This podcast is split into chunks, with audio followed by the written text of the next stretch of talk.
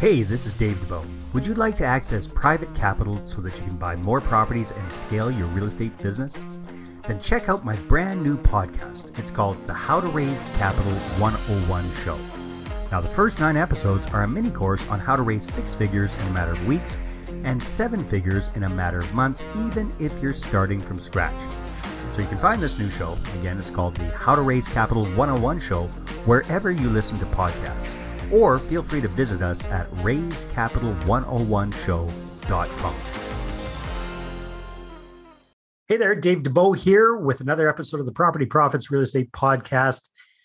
And have you ever thought about the partners that you could have or that you should have when it comes to real estate investing? No, I'm not just talking about joint venture partners or money partners.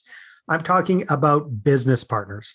And today's guest, April Crossley, is going to be taking a deep dive into this. And April is a very accomplished real estate entrepreneur.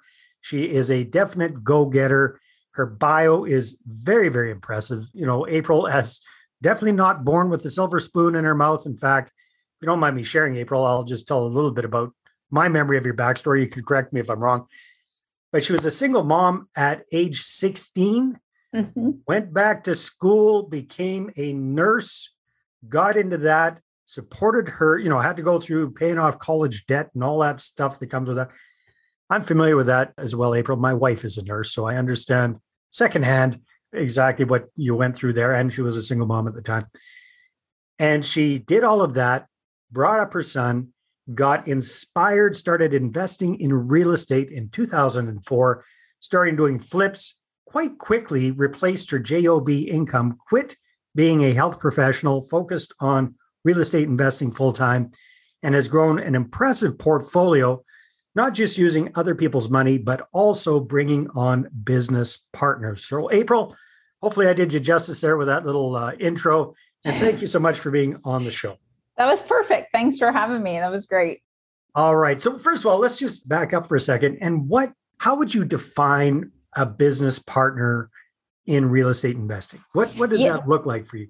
It's really interesting. I had this discussion the other day with someone. I feel like it can be defined in a bunch of different ways, but someone that definitely balances whatever your weaknesses are in business, okay, for sure. And I would say it doesn't necessarily mean that you have to own an LLC with them. A lot of people think, oh, to have a business partner, I have to create an LLC with them. And you mentioned in the beginning about joint venture, and there's joint venture agreements and all the kinds of things you can use that I tell people, don't jump into forming an LLC right away, because then you're kind of like married to that person. You're doing tax returns together and everything. So it can be something from very simple paperwork drawn up by an attorney to actually creating an LLC. And I've kind of done a little bit of all of that. So what would you say, looking back on your real estate journey, who was your first business partner? And what did that partnership look like, if you don't remember?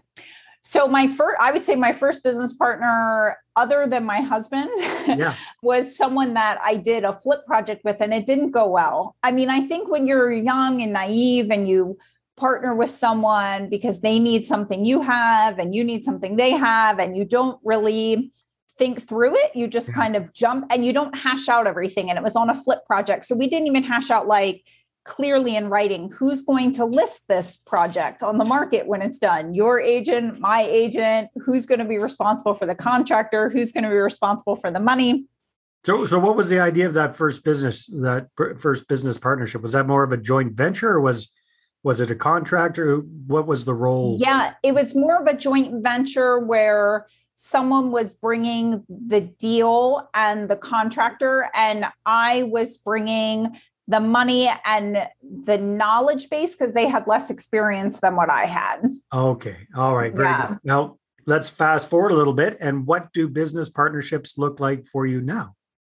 So now I'm really bringing on business partners that if I'm interested in doing something, like, for example, we bought a mobile home park in Tennessee, and I don't know anything about mobile home parks, but I think about the people in my network that I see at a lot of meetups and I get around often and I feel like I know them really well and they love mobile home parks. So how can I get into a mobile home park deal with someone that loves mobile home parks without having to reinvent the wheel and learn everything about mobile home parks? So I'm using it to basically shorten the distance from A to B. Like I could take a bunch of classes, spend a few years learning about it along with everything else that I'm doing in my real estate business. Yeah. Or I can just say, hey, I found this mobile home park, or I have enough funds to buy this mobile home park, but I want to learn about it. Can we team up on this and buy this in partnership together? And on that one, we actually have an LLC because my business partner and I both want to provide affordable housing and keep growing an affordable housing portfolio. So it's beyond just being a mobile home park. We're looking at doing other things within that LLC as well. Yeah, that makes sense.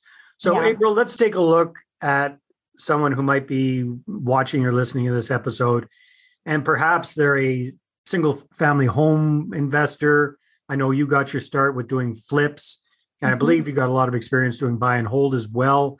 So let's take a look at both of those scenarios quickly. So for example, once you kind of figured out what to do and what not to do with business partners, especially with the flip business, what did those partnerships look like with those kind of short-term deals? What's the typical kind of a business partnership outside of a joint venture agreement where it's just about the, you know, somebody's putting the money in kind of thing? Yeah. So on some of my flip projects, I mean, I met a guy, I consider him a business partner, but again, there's nothing in writing. We have no LLC together.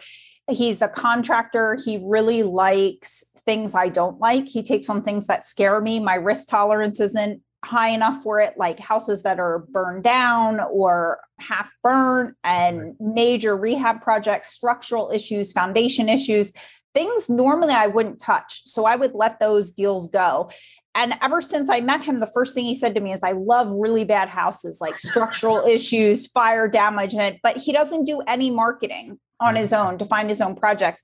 I do a ton of marketing. I have a huge marketing machine. So I'm like, wow, I find projects like that, but I don't make any money on them because I just tell sellers like I can't buy them because I'm not comfortable buying them. Right. So from the time I met him, I was unafraid. I was like, well, now I'm not afraid to buy these projects anymore. So I buy them, I find them, I buy them in my name, I bring the money. But he gets paid on the closing document as a project manager, usually 50% of the profit, because from the time we close on it, I don't have anything to do with it. He runs the show from there and then is very competent, doesn't take me overseeing him or anything, calls me when the project is done. We resell the project. He trusts me, I trust him, and he's paid his profit on the closing document. So just an example of I was leaving money on the table before by not doing these deals. And they always say, you know, your network is your net worth. So the more people you meet, I met him and he's comfortable doing these. So I'm like, let's make some money on these things together. Yeah. All right. So either with your own experience or that of your students or people that you've worked with, what would be some examples of business partnerships with longer-term buy and hold type, single family home type deals? What should people be thinking about when it comes to partners, right? Because you said something very wise at the beginning, find people that shore up your weaknesses and partner with those kind of people. What does that look like?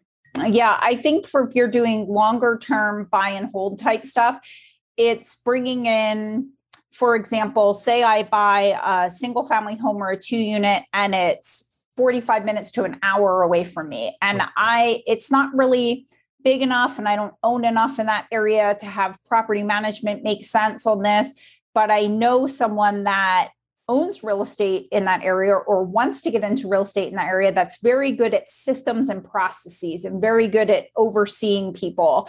Like I talk to people in conversation, even if they're not in real estate full time, I always ask them about their job. What do you do in your job now? What is your job like? My business partner in my flip business, that's how I found her. She was like, oh, I go into departments and my job is to rip their systems and processes apart and put them back together again. I was like, I need this girl on my team. Like I want this girl on my team. I could use that lady on my team as well. Yeah. So you just have to listen to what people say, even if they're not in real estate, doesn't matter. So in that example, if we were going into a long-term buy and hold and actually creating an LLC and holding this together, you want to make sure you're on the same page with, first of all, what's going to happen to this property if something happens to one of you? Like, do you want it sold?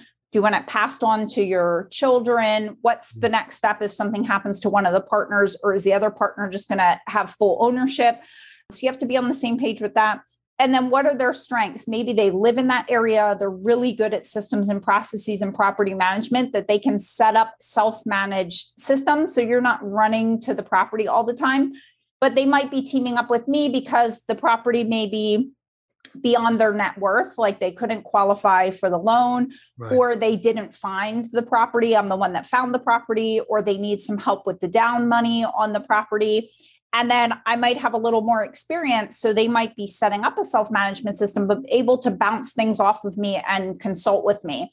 So sometimes it's beneficial and you can grow a big portfolio that way with someone else. Sometimes they might only need you on a couple projects till they figure it all out and nail it all out for themselves. And then they might go off on their own and start buying some things. And I'm fine with that too. That's a fascinating idea. Hold that thought for a second. Hi there, this is Dave Dubeau, and real estate investors hire me to raise capital the right way. Why? Because most of them are stuck with too small of a portfolio, and they don't know how to attract investors and raise money for their deals. So I help them to connect, capture, and close their ideal money partners. Bottom line, when you've got a deal, you're going to have the capital to do it. So go ahead and book a no-cost capital clarity session with me at bookachatwithdave.com. Again, that's bookachatwithdave.com. Right. Yeah. So I'm just, because you've been in business for some time now. I've been around the block a few times. I've had business partnerships and marriages go south. Mm-hmm. Mm-hmm. Yeah. What are some of your tips and advice on, because it sounds like that first one didn't work out too well. Mm-hmm. What are your tips and advice for folks getting into their first business partnerships? Yeah, I told someone at a meeting, a mastermind meeting the other day, I was like, get an attorney that annoys you and scares you when you sit down with the business partner. I would never forget. Some attorneys, you'll sit down and say, hey, I want to start LLC with this partner. And they'll be like, okay, 50-50. What do you want? What do they want? Great. They write it down. They hand you the paper back. And I've sat down with attorneys that are like, so you're going to start an LLC with this person? I'm like, yes. Can you create this LLC? And they're like, first of all, I'm not letting you both have 50% ownership. One of you at least is going to have 1% more because this thing's going to go south and you're going to get divorced. And you're like, no, we're not. Like, we get along so great. We're the best business partners ever. And your attorney's going to look at you and be like, you need to go to someone else if you want someone else to buy that line of BS, because I'm not buying it. And the attorney will sit there and go through every single what if with you. What if your business partner steals from you? What if this happens? What if that happens? He or she will say everything negative under the sun that could happen and make you put in writing a solution for that in your operating agreement. Will make you put it in writing. That is the kind of attorney you want. So you want an attorney that's going to be difficult when you're forming it, because that attorney has seen partnerships go really bad. So they're going to protect you right from the beginning. And that is what you want. So everything in writing, even things I couldn't even think of right now, and you wouldn't think of when you create a partnership, you want all of it in writing. And I tell people you have to get to know someone on a level other than what they're good at in real estate. Like, what are their core values? What do they value in life? How do they spend their free time? What do they do with their family? Like, take them to lunch a couple times, see how they treat a waiter at a restaurant, like things like that seem kind of funny to say, but really digging into who they are personally. That's some really, really good insight there, April. Yeah. Wish I'd heard that a few times a long time ago. Okay, fantastic. So where do you find the best place is to find business partners like this? And what advice do you give people when they're thinking about, okay, who should be my first business partner? What should I be focusing on first? For example, I've got so many areas I'm weak in. Which one should I focus on first? Yeah. I think it depends what direction you want to grow. I mean, if you picture yourself as a fix and flip investor, then I want my business partner to be someone with more experience than me if I'm new. When I started getting into multifamily and I dipped my toe into syndications, I wanted to be teamed up with people that knew that inside out, upside down, and backwards. I didn't want to just partner with anybody. So I think someone that has more experience than you. If you're new and you're just starting out, you really have to be self-reflective about what your weaknesses are and writing those down and then meeting with that person. And you can find out, I feel, someone's weaknesses a lot by just talking to them about everyday things, not even just not saying like, what are your weaknesses? What are your strengths and weaknesses? I don't even think you have to ask that question. And finding someone that balances you. And personality tests are actually really good. I'm not dead set on personality tests because I've personality tested some people and I'm like, wow, that cannot be right. Based on my conversations with them. But I do believe like doing 2 or 3 different personality tests on someone, as crazy as that sounds, gives you a lot of insight into who they are, like their Enneagram number and everything. Yeah. So I would imagine that you give them access to the results of your personality tests as well, right? Yeah. Mm-hmm. Oh, yeah. Yeah. And I do. And it's funny, my business partner now, my flip business, we went somewhere and had our personality test done together by a third party. And I sent her mine and she sent me hers because I'm like, I want you to know exactly who I am, what I'm terrible at, what like triggers me and irritates me. And I want to know the same stuff about you. And it was a super in-depth test and it worked out really well. And it helps you work together better when you're like digging into each other and who you really are. Very, very cool. So At this point, April, I know you've got a thriving real estate investing business and you're doing a variety of different things. How many different partners do you have per business entity? So for example, you're doing flips, you're doing, now you're getting into mobile home parks. It sounds like you're doing some syndication. So each one of those is kind of a separate business. Mm-hmm. What would you recommend as your experience of the ideal number of business partners to have? Yeah. So in my flip business, I have one person I would consider my business partner in that business, but then we do JV and team up with other investors sometimes. Well, and like that gentleman, that contractor that takes on really ugly houses, right? Yep. He's like one of our JV partners. Yep. Got it. And then I have an LLC. I have a business partner that I build mobile home parks and affordable housing projects with.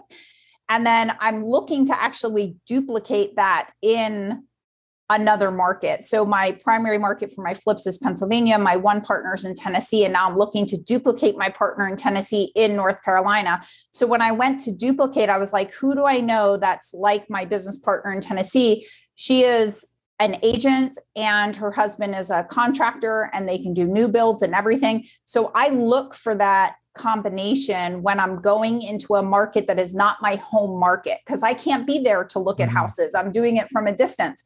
So what's important to me is that I have someone in partnership that is really good at looking at houses, like a contractor or someone in construction, something like that. And I have that person now in the next state that I want to go into. So I'm hoping that will be another LLC in a partnership. I'm not huge on taking on a bunch of partners and forming a ton of LLCs. I mean, everybody moves at a different pace and I have kind of a low risk tolerance, but the more hands in the pot, I feel like the more complicated things.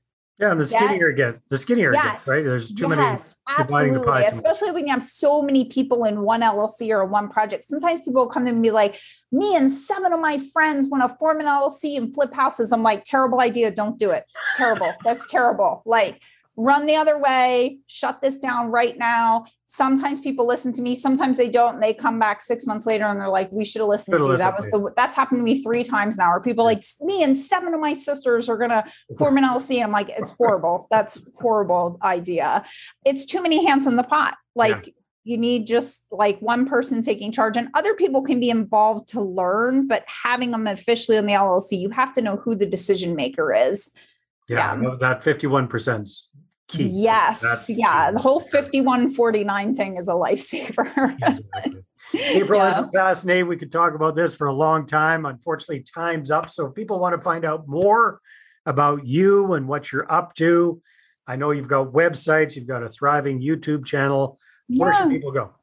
My YouTube channel is April Crossley, and then my website is aprilcrossley.us. That's pretty easy. And we'll have those in the show notes as well. April, thank you so much. Thank you, Dave. My pleasure. All right, everybody, take care. We'll see you on the next episode. Well, hey there. Thanks for tuning into the Property Profits Podcast. If you like this episode, that's great. Please go ahead and subscribe on iTunes, give us a good review. That'd be awesome. I appreciate that. And if you're looking to attract investors and raise capital for your deals, then I'm going to invite you to get a complimentary copy of my newest book, right back there. There it is. The Money Partner Formula. You can get a PDF version at InvestorAttractionBook.com. Again, InvestorAttractionBook.com. Take care.